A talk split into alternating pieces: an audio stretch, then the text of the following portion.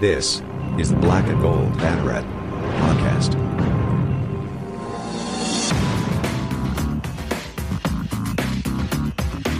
Now, here are your hosts, Jeff Sharon and Eric Lopez. Welcome to the Black and Gold Banneret Podcast, episode number three sixty-nine. It is divisible by three. I am Jeff Sharon. We have a full house. We got Eric Lopez. We got Stat Boy Drew Andrew Glukoff. We have the student of the game, Kyle Nash. A little bit later, we'll have Nick Porcelli and Bryson Turner pop in to talk a little bit more about uh, hoops and various other goings-on in the world of sports. But my God, gentlemen, we finally have a football schedule. And, uh, oh, my gosh, this like this is the first time. I don't know if you guys are I, all right. We were all over this. We had two articles go up on the site. Real quick overview. Drew had a really good breakdown of the schedule um, that went that went pretty in depth. We're going to also go in depth, I think, a little bit later on, team by team later on uh, as we approach the summer.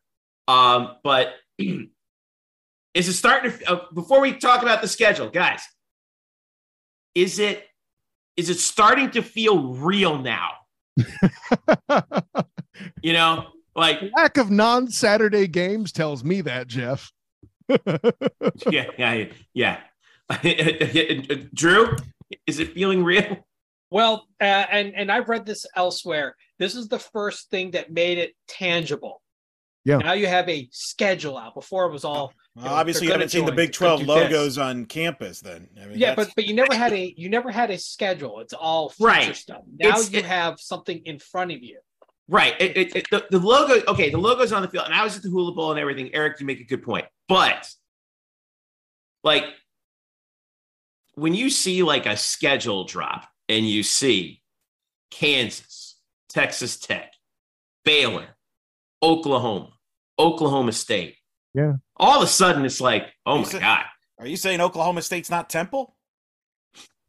Uh, he, he's yeah. been waiting for weeks to say I that. mean, We, you know, hey, wait, you don't have Temple, but you got Villanova. Close hey, enough, right? Oh. I, I, oh, no. It's a basketball investment. Hush. No. Um, it's all Philadelphia way, to me. Notice, notice oh, we, are gonna need a, we are going to need a cupcake somewhere in that schedule anyway. Jeez. Notice how Drew, notice, Drew, how Jeff snubbed West Virginia. I don't think he said them. So, okay, West That's what I said. There are so many of them. I can't even, like, okay, let's. Excuse me. Let's let's talk about the schedule. I'm just going to go through it real quick. We already knew what the first three games were. Um, Kent State, the opener Thursday, August thirty-first, first, first meeting between U C F and Kent State since two thousand four. So we need to avenge that one. Yeah, um, I was at that last game. It was so terrible. was I, it was terrible, uh, at Boise State, September ninth in a game that's going to be tough back home for that Villanova game. Uh, in our final tune up September sixteenth before Big twelve play opens, remember nine conference games, five on the road this year, four at home. All right. Because it's a, uneven conference schedule. It alternates, going to alternate every. It's one thing that I kind of don't like about the Big twelve schedule is that. But anyway, um, at Kansas State, first game, U C F was oh and one all time. We're going back to Manhattan when, uh, when you know the the the alien spaceship from Independence Day. Brandon Helwick has photos of that. Remember that? Um, that game got delayed by an hour and a half because of that weather up there. Uh, September twenty-third, Saturday, U C F's first ever Big twelve football game at Kansas State. First ever home game in the Big twelve will be Saturday, September thirtieth against Baylor, who we're one and oh against, going back to the Fiesta Bowl. Family weekend at F B C Mortgage Stadium.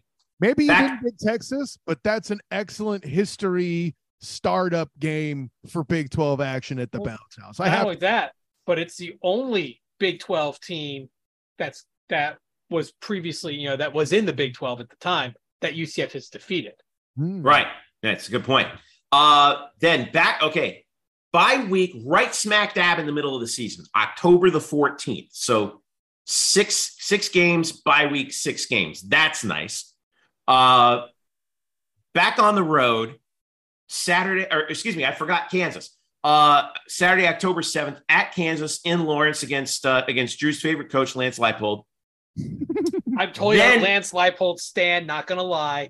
Uh, then comes the bye week on October the fourteenth. Then you go back on the road for the Sock Bowl. U C F again at Oklahoma in Norman. U C F's first ever meeting with the Sooners, first ever trip to Norman, most likely maybe the only one for a whole long period of time, uh, against Dillon Gabriel and the Oklahoma Sooners, October twenty-first. Homecoming, October twenty-eighth. West Virginia coming to coming to town. All right. Back on the road at Cincinnati in Nippert, uh, Saturday, November the fourth. Uh, wow. All right. Uh, old familiar places. This is the game I, I kind of have circled on, on, on my calendar. November the eleventh, Saturday, Veterans Day, at home against Oklahoma State. Respect the mullet, Jeff Sharon. It's going to be monster. I don't know which game is going to be the space game, but that's a very strong candidate, I would say. Not on Veterans Weekend. You're not doing that. On or maybe, or maybe might be, hey, you know, might be military. Thing, Eric Lopez, well, yeah. Rule it out. Listen, saying, yeah. Space is a military thing, too. Okay.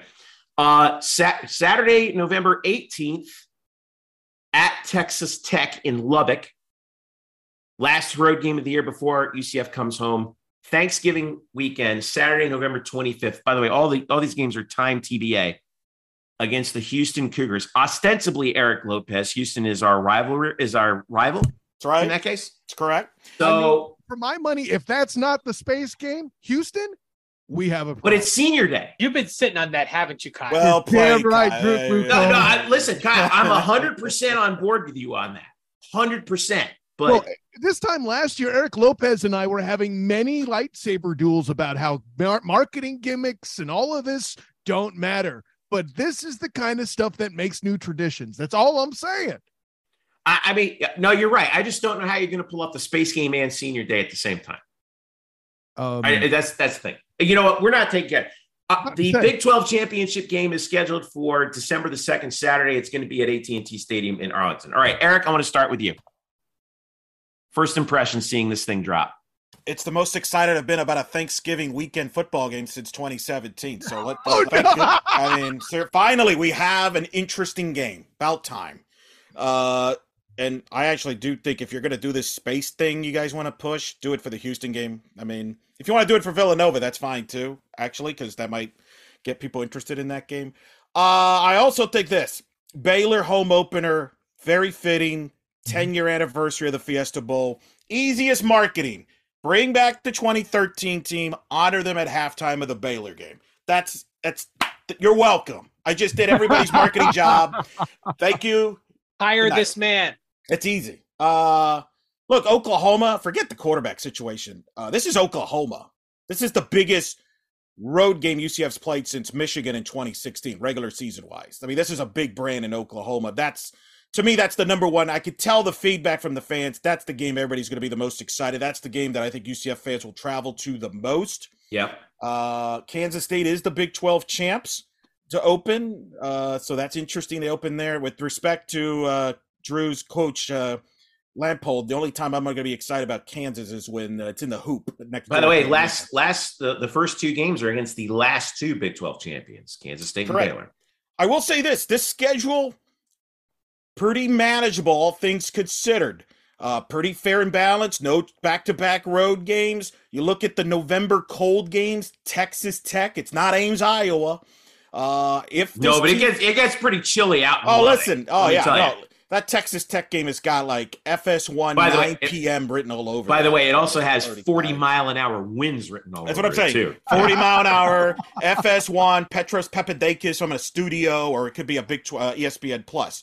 By the way, get get get used to your noon games, because we're going to get a lot of noon games in this slate. But I think it's a manageable schedule. And if to me, Kyle, you probably alluded to it, Boise State, if they can beat Boise State, go three and oh in non-conference, this team could get to six to eight wins and get to a good bowl game and actually have a better season than this past season, because you'll get more quality wins and you're going to end up playing a better bowl game. So I think the opportunity is there. Whether the roster is good enough to do that, who knows? That's what the summer is about and all that. But it's a pretty manageable schedule. The one negative, obviously, everybody's talked about, U C F's the only school of the new members that does not get Oklahoma or Texas at home. But you know, yeah. it is what it is. I mean, someone had ah. to draw the short straw on that. I'm with it there, too. And, and listen, the point you make about the bowl games is huge. For no one that believes you, a six and seven Oklahoma, after they lost to your Knowles, Eric, played right here in Orlando in the Cheez-It Bowl. So, yeah, you're abs- that, that's spot on, man.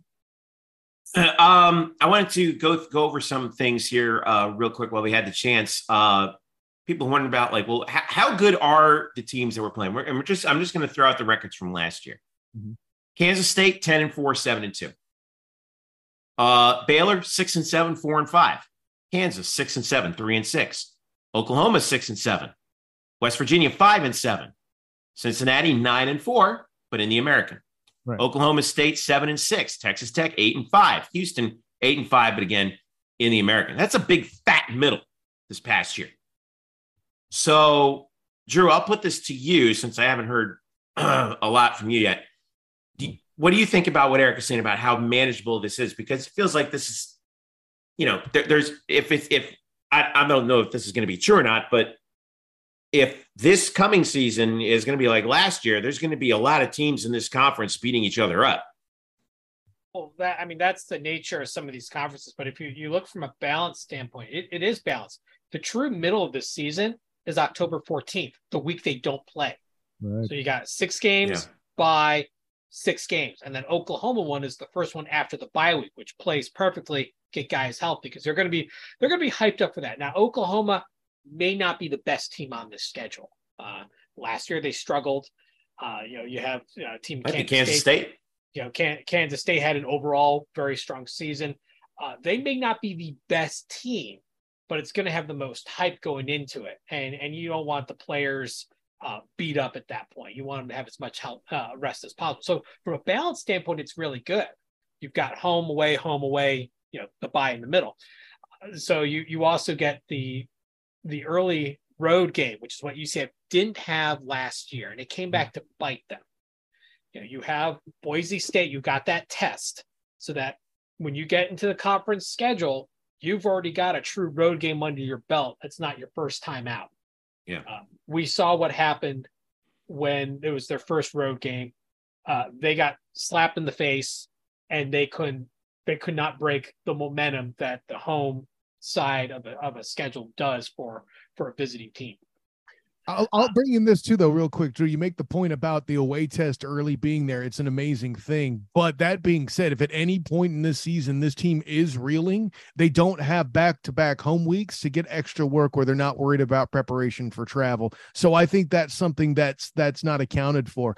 There balance is a great thing with the bye week. I like exactly where you're at, but from my perspective, when I played semi-pro, I liked having a few of one or the other in a row, because then you were in that habit and you were, you know, you were acting a particular way and, and, and knew what to expect for a set of weeks in a row. Less an advantage for a road games, I'm sure we can, we can definitely attest, but those home games, if something comes up or that O-line needs extra time to gel or, or whatever group needs some work or a bunch of guys get injured and they need some time to work on lineup changes and all that, they won't have that advantage. That's one thing they do lose compared to last year. Now, would they rather have balance than that? Sure. That that's one argument to be made, but I'm just throwing out something that's a key thing that they will be losing in the coming season. Yeah, and and you also look at some of the the matchups throughout the year. You know, obviously uh, Kansas State is a rough start. Yeah, you know they they the conference champions. Uh, you know they were they were solid. Uh, that's a tough yeah. start. The other one that I have circled as, as a as a really difficult game, and, and it's kind of going flying a little bit under the radar. It's Texas Tech on uh, November eighteenth. They are they're kind of they're like, really hard to beat in Lubbock. They're kind of like Pitt. In, in the fact of they specialize in disrupting seasons and beating ranked teams and teams that aren't supposed to be. They do. Uh, you know, last season they beat Texas and Houston. Both were ranked at the time that they played. They beat Oklahoma. I mean, they they had a a you know a solid year from an uh, from a spoiler standpoint. That's that's what they do. They spoil there. They do just enough to break your heart. And, and you know, being the second to last game, if U C F gets a hot run, and, and they could, um, Oklahoma State uh, is it was in absolute free fall the second half of last year. The question is, will they stop the bleeding? They they had a number of players in and out. It's gonna be so many that, so much that was tied to injury. We got to be careful with that. Yeah, yeah. I mean, they, they a lot of players in and out. We'll see how they they come out. But I mean, that was a team in free fall. Uh, Cincinnati starting over with a new coaching staff. West Virginia probably about to fire a coaching staff. uh, so uh, you have uh, teams are in flux. Baylor, good team, had a rough season. You know, they they struggled. You have Kansas, which is a, a program on the rise. Uh, but remember, they only had six wins, and that's the best they've done in a while. So the Big this, twelve is so volatile as a conference too, Drew. Well, yeah, yeah it is. It always it's has been when you really think about it. It's where defenses go to die. So, uh, you know, U C F's going to be hard pressed to find a way to to slow down some of the, these offensive teams. Uh, so you've got a lot of programs in flux. I, I mean, Oklahoma won six games last year. You know, yeah. they were supposed to be a team in a national title hunt. And they and too they have a lot flat. of injuries, but they have heart injuries. Yeah, be careful with that. Yeah, part injuries like that. What led to the the you know the Red River shootout? That was a Red River blowout. Uh, but uh, um, they've also had some very competitive games. So uh, you have teams that kind of played a little outside of how they normally play, and and you're gonna you know you're, you're gonna have that question mark of who's U C F really gonna be seeing, you know, when they play these games. I want to go to Eric here. Um, Eric, you've been paying very close attention to the inner goings-on of this schedule, which was supposed to be out a while ago. And there have been some, how should we say, machinations behind the scenes about uh, uh, uh, about who's going to play who and what and when and where and all that. Um, so I'll pose this question to you. What the hell took so long? It's called you're negotiating with two partners that are about to bolt in Oklahoma and Texas. That's what delayed this, basically. I mean, there was some other minor stuff. There were some schools in the Big twelve that wanted certain matchups, et cetera. But I think this they is all big... wanted us, right?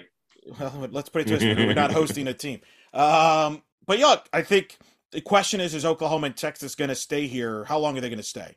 And everybody that I've talked to within the league suggests that they're pretty much going to be a done deal here because all parties want to move on. And actually, when you say a the, done deal, when? That's the question. It depends on when, you know, uh, Dennis Dodd or Pete Thamel want to break the story. But I think it'll be soon. I think we're going to hear something in the next few weeks or months that Oklahoma and Texas will move to the S E C a year earlier. So they'll still be in the league next year.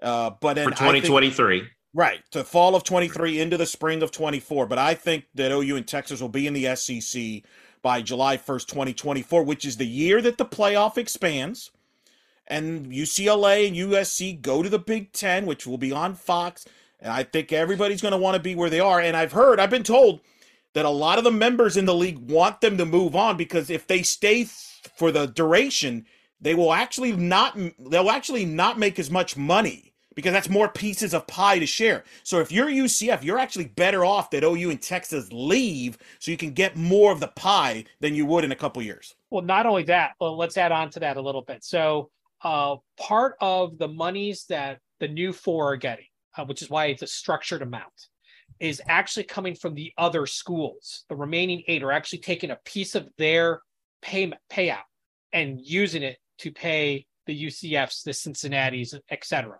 So if Texas and Oklahoma leaves, and they're they're guessing it's going to be about sixty percent or so of what's left, of what's owed, about sixty percent is going to be the settlement. That's going to be used to pay back the remaining eight of what they've lost and help Fox make up for the lost revenue, because the big player here is Fox.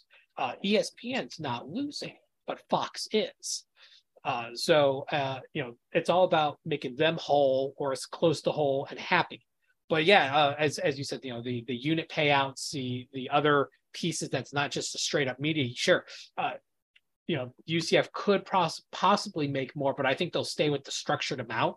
I think that's going to cap that. It's just a split of the of the tournament units that would that would become more uh, malleable.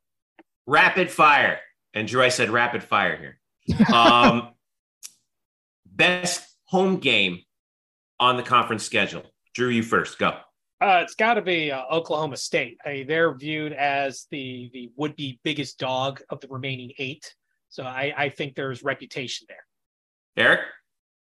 Baylor, because I think it brings back uh, the ten-year anniversary of the twenty thirteen Fiesta Bowl team, which helped us get to this point. And I'm not convinced Mike Gundy's going to be on the sidelines by the time Oklahoma State arrives in Orlando.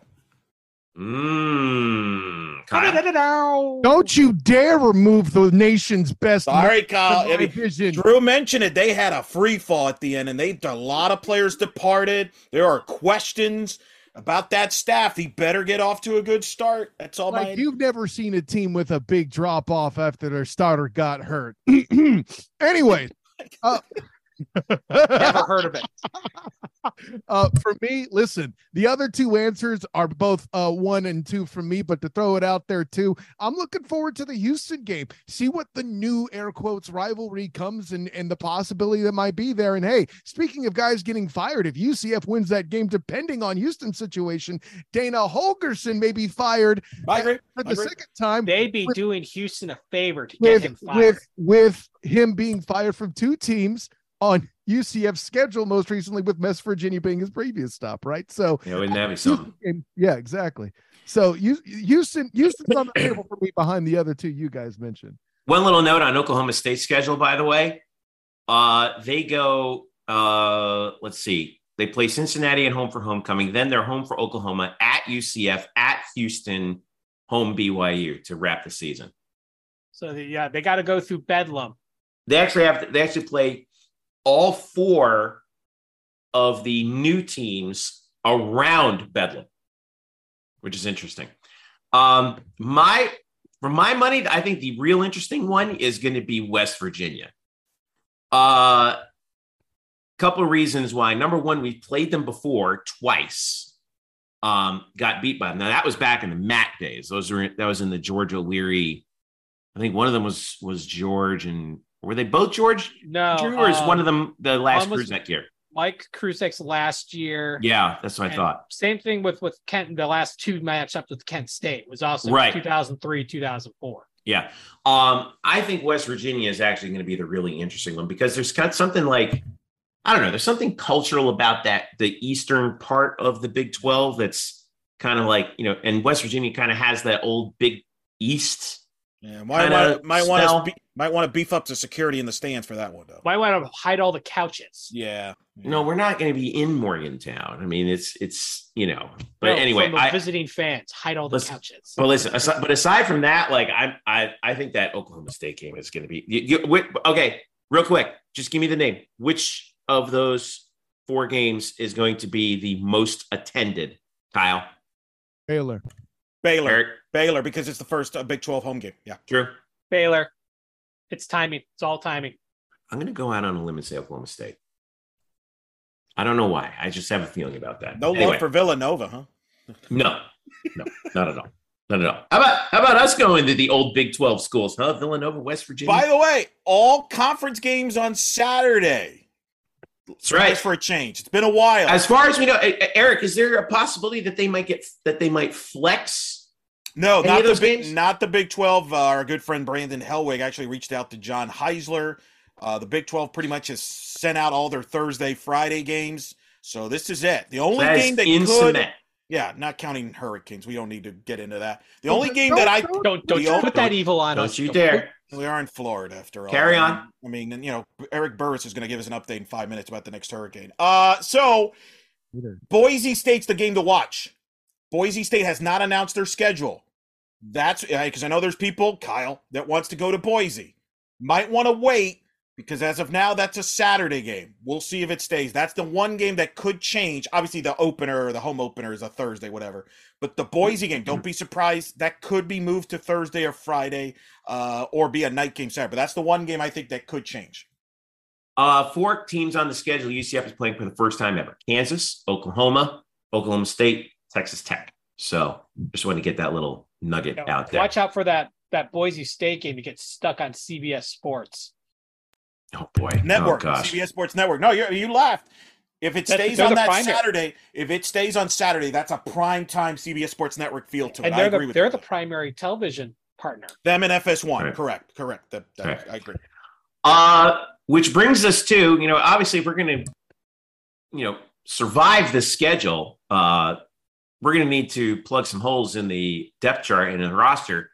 And, uh, well, U C F did that. Actually, You, did you realize that this week was National Signing Day? Like the actual National Signing Day. Uh, U C F brought in uh, one high schooler and ten transfers officially. The high schooler is one of note, Andrew Harris, six two, two ten linebacker from Lake Brantley in Altamont Springs. Now, he was his twin brother. What's the twin brother's name, Drew? Do you remember? Michael. Uh, he Michael. decided to go to, okay, so Michael decided to go to Maryland. So the twins are being split up here, but that was by their own choice. Andrew is coming to U C F. The other transfers, now you've seen them on our transfer portal tracker on black and gold banneret dot com, courtesy of one Bryson Turner. Uh, check it out, Kyle Nash. You wanted some beef? You got some. uh, Amari Kite, six seven offensive lineman, transferred from Alabama. Uh, Marcellus Marshall, six five, three ten offensive lineman, transferred from Kent State, originally from Morgantown, West Virginia. How do you get out of West Virginia's crap? Uh, Drake Metcalf, six two, two ninety-two from Orange, California. Uh, Saint John Bosco transfer, I think junior college out there. And uh, a key one here, and I really like this guy, Bula Schmidt, six one, two ninety-four. He's a center, keeping the Hawaii pipeline going. He's from Wahiawa, Hawaii, uh, transfers over from Fresno State. So he takes over for the erstwhile Matt Lee uh, in center. And he's been, he's actually been all conference in the Mountain West before. So I think he's going to be um, pretty key. But uh, Kyle, I defer to you with these four key offensive line. Obviously, there's some other guys. Trent Whittemore uh, from comes over from Florida. I think his dad played at U C F from, from before, if I'm not mistaken. His dad played football at U C F. His mom was the star volleyball player at Florida, Missy Whittemore, who was roommates with former U C F head coach Mick Fitzgerald. Great drop. And there, some Eric. of them watched that. some movies that starred Kevin Bacon. No. Oh, um, uh, what? Also, three three other defensive backs, a long snapper in Gage King, uh, and then also uh, we talked about Whittemore. Um, yeah, so that gets us to where we're at. All right, offensive line, go, Kyle. I mean, for my money, listen, I, I, I I'll say this much, and and I need to watch more tape on them overall. But like, you get anybody that started games in Alabama, that's a win. You know, uh, I don't know about a six eleven center, but I like the sound of anybody who was all conference. six eleven? Did I say six eleven? He's six one. That's much better. Thank you. Um, but, uh, yeah, so with that in mind, you know, replacing Matt Lee was going to be the toughest task, and I'm glad they got to it quickly with a guy who certainly has a decent re- resume under his belt. And and and the Stanford kid I'm very excited about as well. Not that the Pac twelve is known necessarily for great protection, but at the end of the day, if uh, the reputation of a st- of a Stanford institution uh, and the intelligence associated therein, quicker to learn the book, quicker to get quickly to quickly to get in the game and, and fill in what was another need at the guard spot with the departure of Sam Jack here, uh, finally mm-hmm. uh, leaving U C F. So they got the right holes filled. I don't see a JUCO transfer starting at a tackle position. So that's all an improvement for my mind for the moment without having seen anything from camp or anything like that.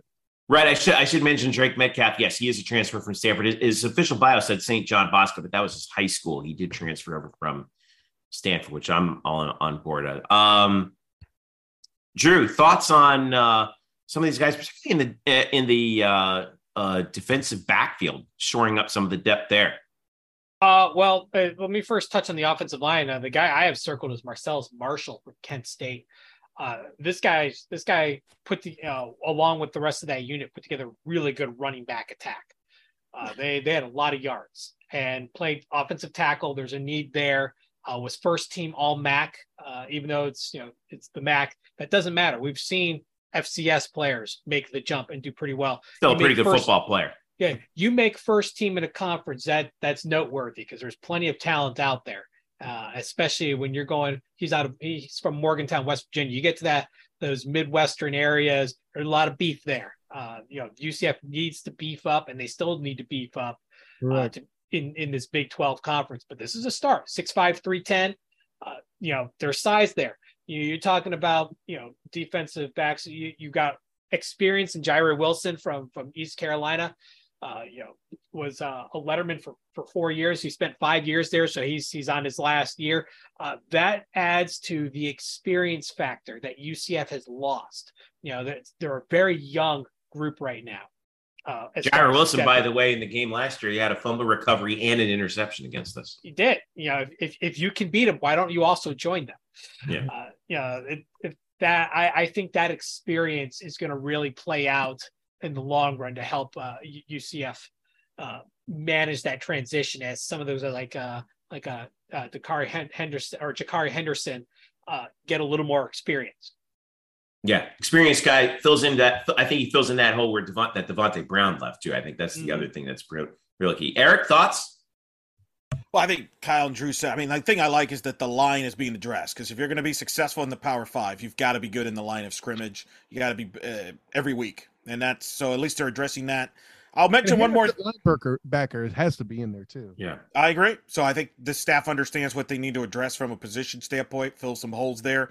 I'll say this, Trent Whittemore, Kyle, Drew, you were at the game, caught three balls, twenty-two yards against U C F at the Gasparilla Bowl with, you know, Emory Jones. Which, yeah, it's Emory Jones. Yeah. Well, I mean, pretty, in his defense, pretty big target to throw to, right? six four, two eleven Yeah, no, I like hard to miss that radius. That's what I'm saying. Hey, I mean, if you put a good quarterback around him, I think he could do some good things, be a good, solid receiver. He comes from a family, a great background as an uh, from athletics, as I mentioned.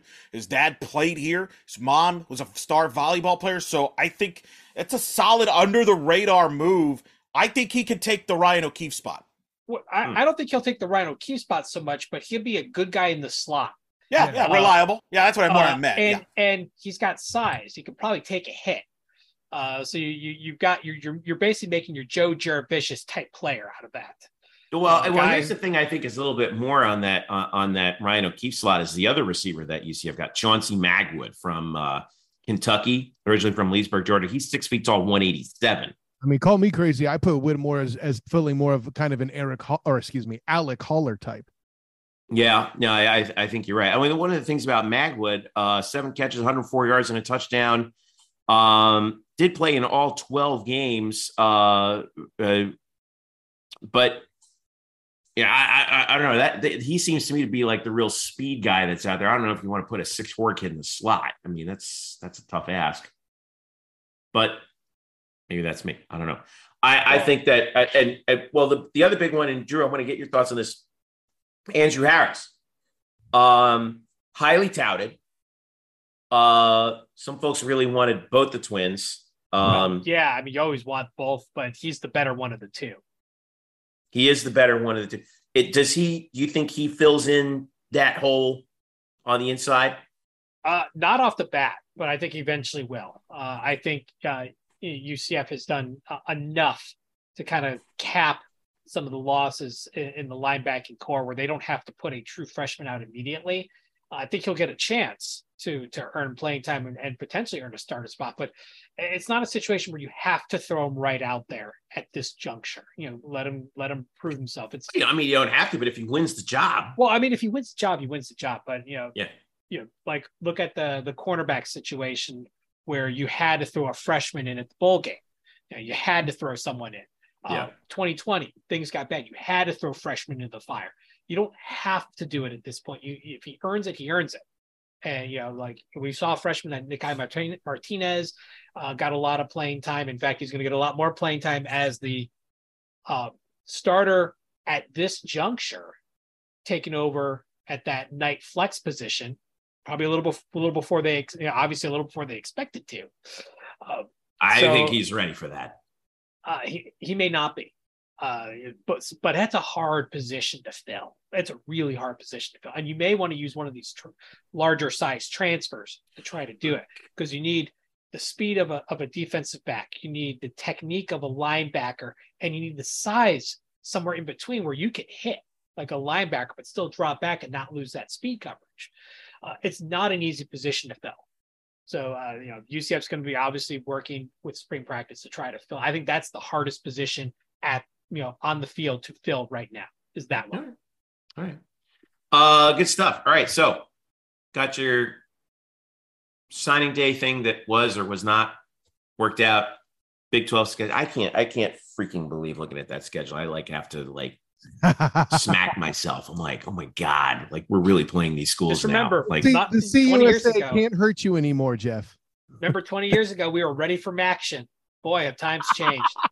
Yeah, well, fair. But I mean, wait, I'm wait, still have that poster. Yeah. Wait till I'm the st- basketball hey. schedule comes out though. Hey, we, well, yeah, you know. Like, hey man, we've come hey, let's let's just sit back because we've all been there, right? Right. I mean, we're we old. were there. Well, Nick and Bryson some, may not have been. but, but they weren't alive yet. They but, don't know. I mean, they don't realize that they don't know what the twenty thirteen team was. They have no idea who they are. I mean, they don't know what the twenty fourteen oh, d- no, was. Eric, no, no. But, who's Blake? But like, you know, those those games in oh one, oh two, oh three, man, in the Citrus Bowl. Whew, wow, I mean, I, I, we've come I, a long way. Come a long way. Hey, as long as you're not having your top wide receivers moving to the defensive backfield because your team is so thin. Oh, mm, I mean, fair. That's how bad things were. Yeah. All right.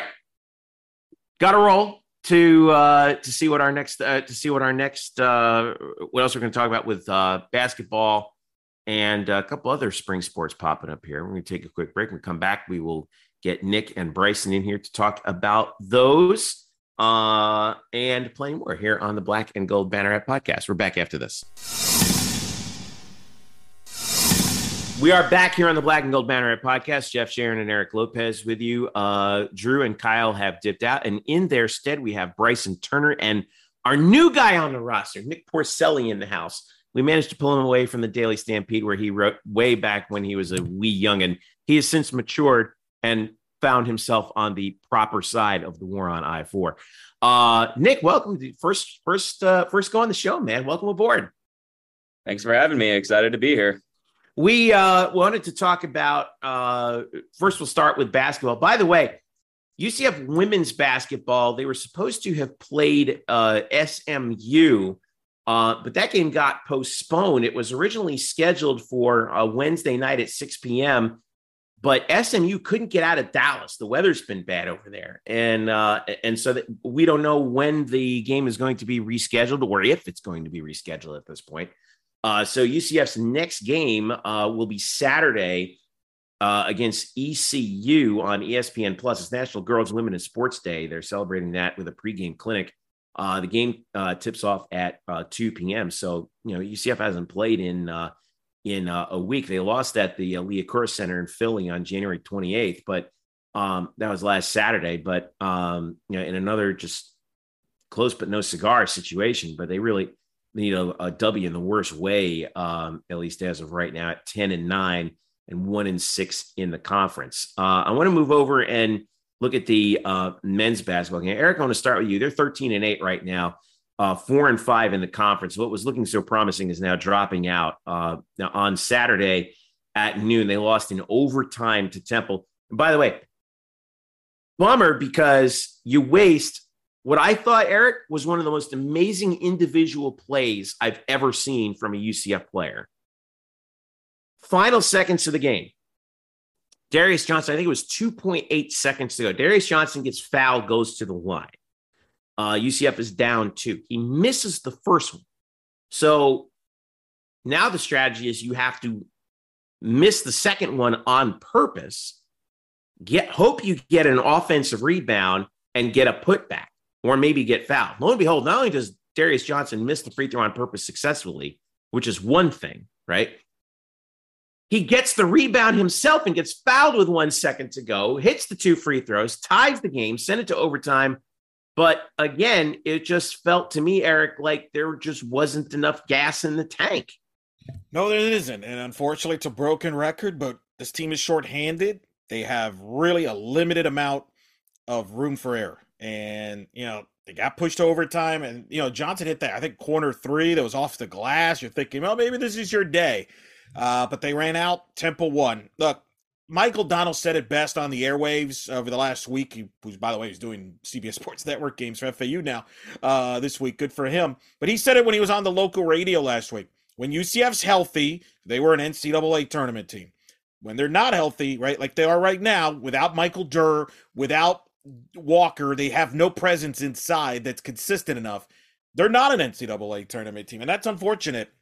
It's just uh, – It's kind of a what if year, and you know it's it's tough to watch. It's frustrating. It's frustrating because it's a yeah. what if year because they, you know, they're playing hard. They're leaving it on the court. You're not questioning the effort. It's just the bodies. You Temple has more bodies. That just that was the story.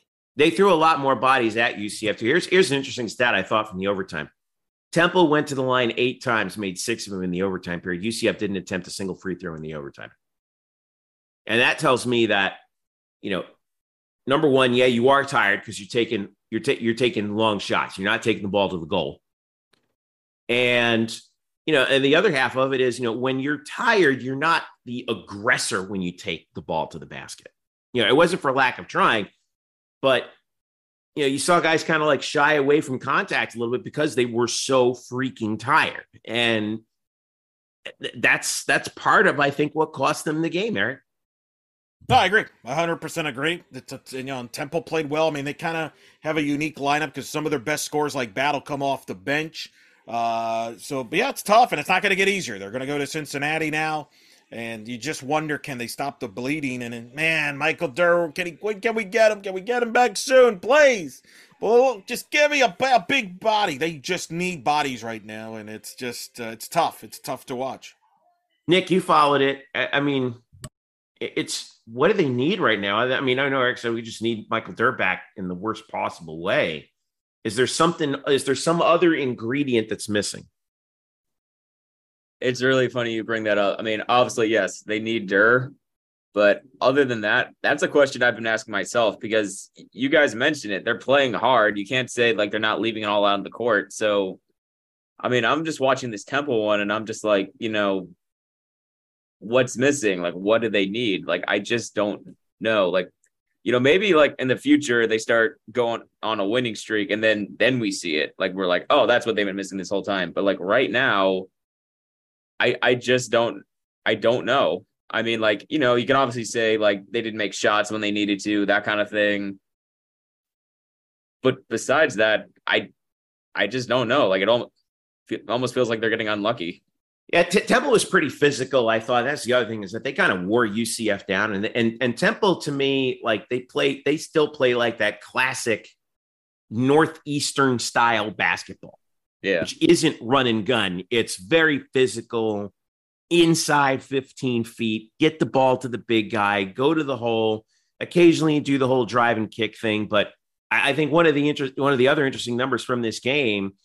Uh, U C F had ten, ten assists, four of them for Darius Johnson, three for C J Kelly, uh, two from Taylor Hendricks, believe it or not.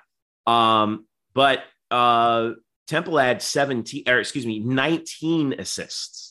Yeah, and Johnny uh, Dawkins referenced that in the postgame. He wants more movement on the offensive end. They've been kind of stuck yeah. in that ten assist performance the last few and during this losing streak. The other thing is they're giving up more than seventy points during this losing streak. This team would defensively yeah. early in the year were playing at a very high level, and they're just not right now. And again, part of that is giving up extra rebounds. Part of it is not having the size presence like a C J Walker. You had four games, but then Michael Durr, that's what he was. He was a big body. Teams are attacking yeah. U C F more and more, going to the paint uh, and drawing fouls and getting to the line. Yeah, I mean, and Lahat Chun, God bless him, um, started and was more or less, I, I, I mean, I don't know if you, you could call him the five. You know, he's more of a stretch four, but, you know, I mean, Lahat Chun out there playing thirty-four minutes. I mean, that's not ideal, you know, in, in the in the situation. And, you know, I mean, and, and by the way, Taylor Hendricks played a full forty minutes, but man, they did a good job on him. Held him to set, held him to seven attempts from the field. He still had eleven rebounds with six points. Um, but uh, but yeah, I mean, they just keyed on him uh, on the inside and uh, made it happen. Bryson, last word with you. Um, What's the last? I mean, well, let's look at the schedule that they have coming up, Bryson. Before we before we kind of wrap it on this team, they got they're at Cincinnati on Saturday uh, at noon. E S P N U for that game, and then Wednesday at Wichita State. This is a tough two games on the road. Like those are two brutal places to play. Any word yet on whether we might see Durr back? When Dawkins first talked about Durr being out for a while, he mentioned that it was going to be for a couple of weeks. I think that we that we want to just take it by ear with if we're going to get Durr back or not. For, for me, I would if I were to ballpark it, I think he could probably be back for Wichita. I, I wouldn't say it about Cincy. I don't know. Maybe that's just a gut feeling.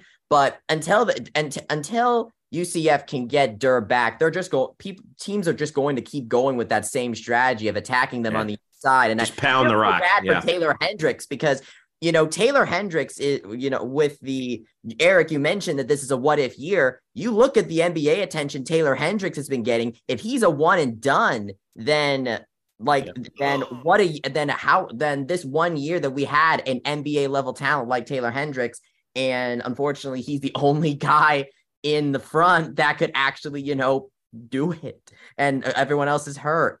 So it, it's an it's an unfortunate situation to be in, but I think until they get Michael Durr back, they're just going to need to fi- really hold hold on on the front on the front court just to see if they can. So, so- It's also a lot that they're putting on the shoulders of a true freshman, right, Eric? Oh, yes, very true. And to be fr- and to be fair, the, talking to Taylor Hendricks post-game, he is a very well, like very, very well done in post-game. Taylor, like Hendricks is, is an amazing player already as a true freshman, and he's really stepped up, stepped up as I would argue a leader on this team, despite being a true freshman, despite his youth. So I think he has a very good career ahead of him.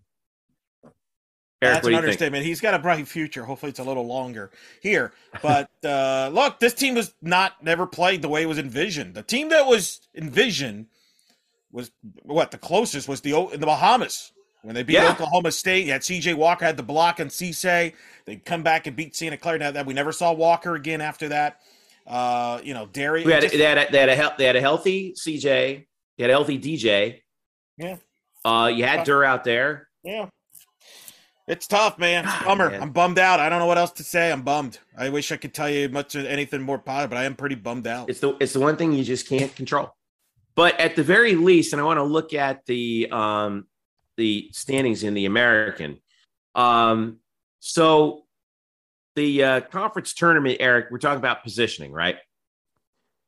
Right now, U C F is still clutching on to sixth, which – right now, let's see, one, two, three, four, five, six, seven, eight, nine, ten, eleven. So, I mean, we're looking at what right now? They would play who in the in, in the uh, in the first round? Oh, uh, well, that's a little early for that, but but, but I see what you're saying. Cincinnati, I think, right now. I, I mean, it's it's really not too early, is it? I mean, you're, given everything that's happened, here's where they are. You know, and I, I, I think that they, if they can still, if they can get their back, if they can get healthy, you can position yourself to make a run in the conference room, which is, I think, is kind of where they have to go now. I mean, yeah, you, yeah, the at-large situation is out, out yeah, the door. Yeah, that's gone. But, yeah, what you hope is you get Durr back, keep that, get that cohesiveness, and make a run at the end of the year, finish strong, make a run at the conference tournament, and maybe get yourself into the N I T. If you yeah. can't make the N C A As, that's all you got to play, right? Get yourself in the right seating position, uh, and, you know, things happen in the co- come March. Yeah. All right. Well, again, next game for U C F men's basketball uh, at Cincinnati, twelve noon Saturday, and then at Wichita next Wednesday. And let's hope they can pull something out of the pull a rabbit out of the hat here, because uh, because you know the the number of number of games is starting to dwindle now. Uh, moving right along, I want to go to Bryson here, is keep who, who always keeps his eye on uh, U C F track and field as the indoor season is uh, is well underway, and we're going to talk about tennis here in a little bit too. But uh, you know, at, where are we right now, Bryson, with uh, the indoor track and field season? Because uh, as we head into the month of February, a uh, few more meets to go here, and then it's N C A A time, or rather A A C uh, time at the end of February. Um, but they, uh, but again, the team is split up, at least as of right now, uh, between the Celebration Point Indoor Classic, which is in Gainesville, and then the Crimson Elite Invitational. How's that? Now, tell me about how that's working, because I see it says multis over there with, with Harvard. So how's this working right now for U C F track and field? So track and field, Jeff, and I actually talk about this with Dana Boone on the Black and Gold Banner at YouTube channel when I preview the team with her. So go to check out that video to kind of get a better understanding from her how the position groups work. But basically, track and field is split up into different position groups. There are the throwers, there are the sprinters, there are the distance runners, and there are the multis. The multis are the pentathletes, heptathletes. So these are one. Ah, okay. So that, and U C F has two of them, Holly Cassells and Natalia Madison.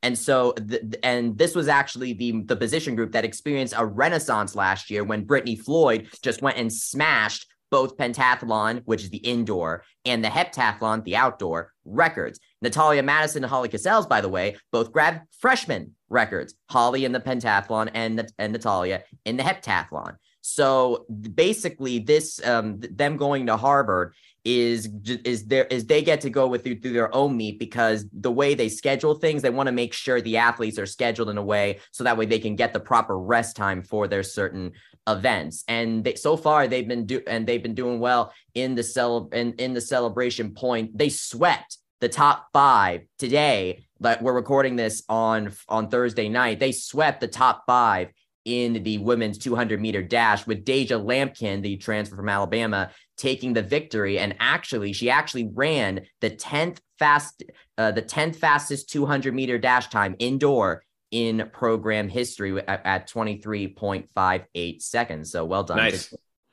Uh, let's flip over to tennis real quick. So women's tennis is uh, now two and one on the season. They got a dub uh, over the weekend against uh, number nineteen Arizona State uh, out in Auburn before they lost to uh, before they lost to the host Auburn uh, Tigers. They're home uh, for uh, L S U coming up on Sunday. And uh, Eric and Bryson, you know, you guys have been following, you know, the tennis teams at least to, to this point. Once again, the women are off to a good start, but the men are kind of trailing right now already. One and three, lost to number two Ohio State, lost to Tulsa. Uh, and uh, on I T A kickoff weekend. So they got to get their feet back underneath them, and they and it's not going to get any easier because they have to go to Illinois, but at least they have some time off. You know, they don't play again until February tenth, but uh, women's team off to another good start. What else is new in U C F athletics? I mean, uh, Brian, Brian and company, big win against Arizona State. Uh, they look to be a team in the top twenty-five, just like other women's sports, Bryson. That's the story. I mean, we'll talk uh, down the road about women's golf course. Softball gets going next week. They're in the preseason polls in the top twenty-five in every poll. Right now, every I mean, outside of women's basketball, every women's sport is in a strong position going into the Big twelve, and certainly this year in the spring, they're poised for another good year, but big, big, good start for women's tennis. Uh, yes, the, the, for sure. I T A, the I T A women's tennis rankings came out. Yes, uh, came out yesterday on February first, and U C F moved up two spots to number twenty-one in the rankings. There, well deserved. Well deserved. Marie. One thing that I'm noticing is Marie Mattel and Noelle Sadanova in their doubles pairing. They held their own against the number nine ranked doubles pair in the country. They couldn't finish the matchup, but they but it ended four to four. It was all tied up. And then they barely lost to the number ten ranked doubles pair in the country facing Auburn. They lost it seven to six, but they took it right to the wire. And then, of course, Marie Mattel doing well in singles play as well. She got a victory over the number sixty-nine ranked player in the country. And Nandini Sharma also managed to pull out the victory against Arizona State as well. The women's, I mean, with, U C F was celebrating with their female athletes over the past couple of days, as they should be, because they have, they have, and honestly, ever since I've really joined you guys, to be completely fair, the, the female athletes have absolutely been doing, like, you know, history making proportions. Like right when I joined, Renia Jones emerged onto the scene, and McKenna Melville was already here. Jada Cody and Shannon Doherty come along. It's amazing to watch these women's teams do that. And it, sadly, women's tennis kind of gets shuffled under the rug when it comes to these things. But arguably... Not by say, us. Not, yes, yes, indeed. But arguably, you can say they started this, because ever since Brian Konyeko has been there at the head coaching position, women's tennis has been performing very solidly. Yeah. You know, else has been performing pretty solidly? Golf teams over the last, uh, over the last few years. They actually start this weekend. Um, the men... Uh, are, are starting with the John Haidt Invitational, H A Y T, John Haidt Collegiate, excuse me, at Ponte Vedra Beach, uh, hosted by U N F. That's Sunday and Monday. The women get underway at home. Eagle Creek, U C F Challenge, February sixth, seventh, February fifth, sixth, and seventh. So Sunday, Monday, Tuesday, kick off their season. We'll be talking about golf pretty soon. And last but not least, we got to talk about soccer. Uh, and this I want to turn it over to Nick, because we got a lot of stuff to talk about in soccer on both sides. Uh, Nick, what you got? Well, first of all, uh, one of our a former U C F alumni, uh, well, he represented our country, Sean Johnson. He uh, started in goal in a friendly against Colombia. Uh, it was a nil-nil final score. I believe Colombia, they put uh, twelve shot, had twelve shots, one on target. He he had the shutout. Uh, but most notably, he is now uh, increased his sh- shutout streak to seven hundred fifty-nine minutes, which is the longest shutout streak in U S men's national history. Isn't it true that uh, Nick, he has Sean Johnson has never allowed a goal for U S M N T? Is that right? Yeah, oh, that's what it says right yeah. here on their Twitter. Yeah, yeah. Sean maybe, Johnson is uh, maybe not Greg allowed Balk, to go. Bur- maybe Greg Burkhalter should have played him in the uh, World Cup. We uh, you're not kidding. Him. Like what? Yeah. Uh, he's got his own problems. Oh. Yeah, I, I will. To be fair, like he hasn't played like that many games, like as a starter. But like, yeah, he was on the World Cup roster. He, he just didn't start. But I mean, literally, this shutout streak started back in the year two thousand eleven. So this is right. He hasn't had a lot of uh, uh, uh, you know swings, uh, opportunities, or caps in yeah, the games. I mean, there, he's kind of like the old Quadri Jones stat back in the day. Jeff, your favorite stat? Where, yeah, when his when his when his pat, when he was like U C F's all-time leader in passing rating because he was like yeah. two for two for one hundred fifty yards and two touchdowns. Because... Correct, yeah. right? But like my frustration is Sean Johnson's been the best goalkeeper in the M L S. Won a cup two years ago, got him to the semis. He's now moved on to Toronto. We'll see how that goes. My thing is, if the M L S wants to get interest, and boy, they're going to have an interest. It's going to be interesting now that they're going to be exclusive on Apple. Maybe the U S national team should actually, you know, play the best players that they have in the M L S that are American, you know, like Sean. Like Sean, I think it's earned to get in the mix to start. Maybe, you know, I don't think, I think he's too old to be in the mix for the uh, World Cup in twenty-six at this point, but. He's uh, um, he's thirty-three. Yeah, it's gonna be hard. I mean, it's not impossible. It's gonna be rough. This is he's gonna prime. Be what thirty-six, yeah. thirty-seven yeah. for but, Paris. Yeah, yeah. But he's had a heck of a career in the M L S, and I would maintain right now, no U C F pro athlete is better than Sean Johnson in his in, in his sport. There's not a U C F N F L player better than him.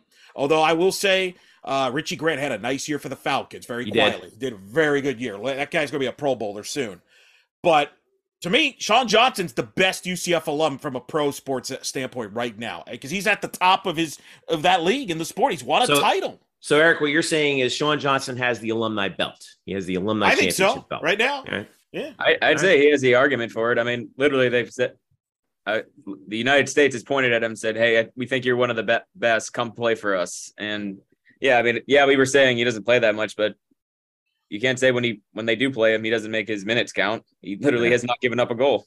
And then the last little bit for you, Nick, we got a new team that's actually going to be playing at Edition Financial Arena on campus starting this Sunday, February fifth. The Central Florida Crusaders, a professional indoor soccer team, is uh, is starting play. They're in the N I S L, National Indoor Soccer League, uh, which uh, is you know, I don't know if how many of you guys have actually seen indoor soccer. Play for I've, I actually have the indoor indoor soccer arena soccer, if you will, has been around for a long time. Um, it's had various different uh, manifestations in terms of the league, but uh, this one it, it, for the first time, I think. Well, I, I don't know when the last time was we had a team in Orlando, but this team will be in Orlando, uh, kicking off on uh, this weekend with the uh, Crusaders. Now they are uh, in. Solid branding, all right, black and gold. I see swords and shields all over the place. They also uh, here's an interesting thing about I think is really cool. They the uh, the league has both men's and women's teams, uh, and they play double headers. Now the first game is going to be uh, or the first double header rather is going to be Sunday, February fifth. They're taking on the Memphis Americans. Now look at that, U C F and Memphis, uh, and also uh, of note.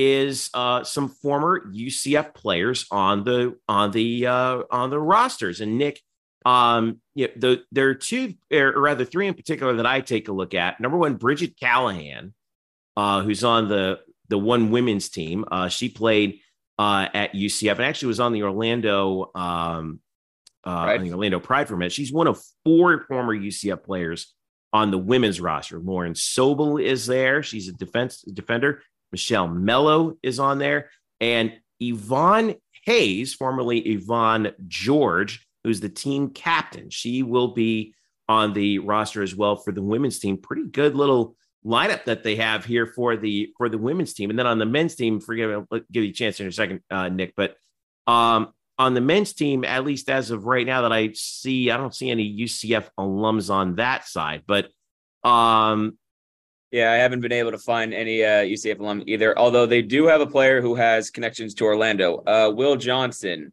He played in seventy-five games for Orlando City, and that was just part of his uh, pretty long uh, M L S career. He's had stops yeah. with Real Salt Lake, the Portland Timbers, and Toronto F C.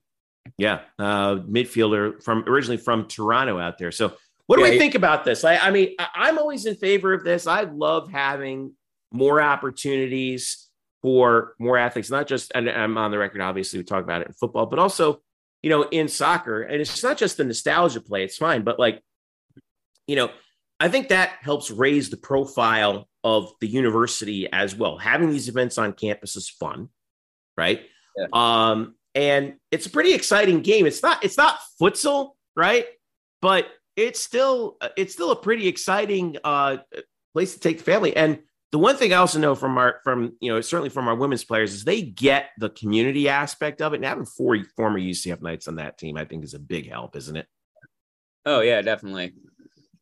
And like, yeah, going off that, like I wasn't around for this, but like, I remember, like I want to say twenty thirteen, correct me if I'm wrong, the Orlando Predators of the Arena Football League played at the arena. Yeah, that's right. Like, yeah. Was that like, yeah. Like, what was that like? You know, not as good in the U C F arena. I mean, the arena football hasn't been what it's been in decades. Although, although, although they announced it's coming back for twenty twenty-four. Yeah. yeah, they'll probably be done in twenty twenty-four. Yeah. Uh, look, indoor soccer is fun. Uh, there used to be an indoor league that was popular in the States. Midwest, it's actually pretty popular. Yeah. The question will be, is it going to be popular here in this market when there's so much content? I mean, you got the outdoor game with Orlando City, you got the Pride. So, it's kind of interesting, the timing of the schedules, but indoor soccer is kind of fun. I've been to it. Uh, I watched it in the past. Yeah. It's up-tempo, much more up-tempo. If you don't, you know, yeah. people that complain about lack of scoring on the outdoor game, you're going to get more scoring on the indoor game. So uh, we'll see how it looks at Edition Financial Arena, but, uh, well, you know, it's always worth a shot there. We'll see how it goes. One thing yeah, that's right. Oh, go ahead, Nick. I'm sorry. Sorry. Yeah, well, one thing that's interesting that makes it fun, and if you're a hockey fan, I really want to – I think you'll find this interesting. Uh, there are power plays in this. Like, if there's Correct. a foul, Correct. It, you get a, you're a man down. Yeah, so, you know, it's a little faster pace. You know, the ball doesn't really go out because it's it's almost literally like you have a hockey rink and they just put like uh, turf on it. Yeah, it's very similar to me, kind of like you've seen indoor lacrosse. Yes, indoor lacrosse has been around, like the M L L, uh, M- MLL, right? Major League Lacrosse has been around for a long time. And it's kind of interesting also in that they, I feel like they take some of their cues from hockey. Like lacrosse would, would do the same thing. You commit a foul, there's a penalty. Actually, in lacrosse, I, I don't think they have this in soccer, in indoor soccer quite often. But I remember in lacrosse, Eric, they used to televise that stuff on E S P N two. Remember that back in the day? Yeah, like Orlando used old, to have a the, Orlando, yeah, Orlando there used a lot to, of, the, the, the, no joke, there used to be fights. Like hockey fights sure. in the Major League right now. I don't think they do that in soccer, but like there've been some. No, no, uh, no, no, not that. No. But lacrosse did. No, I mean, I, I've been to indoor lacrosse. The Orlando had a team for a minute. I did stats, uh, and again, up tempo. That's the positive. The question is, will people support it? Will people draw to it? Uh, that's going to be the question for all these kind of the sports leagues. I remember yeah. it was what was it called? M A S L. Major Arena Soccer League that was around yeah, for very popular. Yeah, I mean, it, the there, there were certain markets where it really worked. Like I remember Dallas, it was quite big. Baltimore, it was pretty big. Um, yeah, it, it was it, it was a, it, it was a that, that was a real thing for quite some time. Mm-hmm. And you know, it's obviously you're going for a niche audience, but if you're going to do that, and I got to give credit to Tom Traxler, um, who, who by the way, Eric, we know from. You know, his his work in T V for a long time. Yeah, with the Orlando City with Jeff Ratcliffe. I mean, yeah. he's, he's passionate about soccer. I mean, he's, he knows the game, and he's and did he's the right thing going for U C F players. Right. I mean, that's how you're going to attract people, people that could, that can be recognized. I do agree with that. Yeah. So. U C F, play, U C F players, are like I'm, I'm always one for a proponent to have more professional opportunities for U C F players in there. We've talked about how we've seen U C F football players in the U S F L and the X F L. Now we're seeing some U, former women's soccer players in the N I S L. And um, and speaking of U C F w- players getting opportunities, Daria Rajai of the U C F women's soccer team got signed by F F C Turbine Potsdam of the female Bundesliga team. So yeah, that's right. So oh, she's yeah. going to be going to play overseas. So plenty of, uh, for, of former U C F players getting some professional opportunities in the world of sports this week. Yeah, she's not, not just her. Also, well, Matilda Cack signed with uh, Stade de Reims uh, of the French League. Georgia Eaton Collins just saw her first action with Leicester City's women's team. Uh, and then, of course, we're still, you know, we anxiously await the debut of Kristen Scott with the Orlando Pride. Uh, when, uh, you know, she was a draft pick uh, uh, over uh, last month. Uh, we'll look forward to seeing, you know, her actually get work with her hometown team as well. So, hey, soccer never sleeps around here. And we know that from this. So, all right, let's wrap this thing up. Uh, thanks again to Drew and Kyle, who were on earlier. Statboy Drew, the S O T G for the Student of the Game on Twitter. Appreciate them as always. Check out Drew's breakdown of the schedule, by the way, on black and gold banneret dot com. Thanks to Nick, Nick Porcelli two on Twitter. Bryson is at It's Bryson Turner. Eric is at Eric Lopez Elo. I am at Jeff underscore Sharon. Yeah. Follow us collectively. Jeff underscore Sharon, uh, or excuse me, uh, U C F Banneret underscore S B N uh, will be our is our is our Twitter feed. You can also follow us on Facebook, Instagram, Black and Gold Banneret. Man, we had some great photos from uh, from Noah. Uh, Brenna's got some really good stuff. Derek's got some really good stuff up there. Check out our Instagram feed, man. They are absolutely killing it. Love what they do for us. Um, and then, uh, and in addition to that, uh, make sure you follow, get, get, get a hold of our YouTube channel, uh, black and gold banneret dot com as well. What do we have latest, out. Eric? Yeah. What do we, what do we got up there right now? Well, uh, Bryson was at Baseball Media Day. So we'll get the uh, audio videos up there. Baseball Media Day. Softball Media Day is this Sunday. We're going to have uh, videos of that. Softball season gets going this upcoming next week, a week from at this point. I'll be on the air some uh, talking for a lot of hours. So base, softball season next week. Baseball gets started in two weeks. Look for softball and baseball preview shows. Big in-depth stuff coming out in the future on YouTube, coming out on the podcast. It's the best time of year. Ball, bat. Now I'm cheered up. You know, the basketball. Bear, love, all of them. We're going to be right. talking to everybody. Start J- football players playing baseball. You know, we got a lot. J R P. Just like, you see Noah's photos of J R P taking B P? I did. I did see that. It's fantastic, man. I tell you, it's shades of D Brown. Should be interesting. Right? Should be interesting. So, that's fun. Hey, guys, thank you so much for joining us. We appreciate you as always. If you don't follow our podcast, please follow us on, uh, you can get us on Android or Apple devices, wherever fine podcasts are given away for totally free. Uh, and uh, if you do follow us, leave us a review. It really helps us out in terms of our S E O and helping other U C F fans find this podcast. For Eric, for Bryson, for Nick, for Drew, for Kyle, I'm Jeff. Thank you so much for, for listening. This has been the Black and Gold Banneret Podcast. Go Knights. Charge on.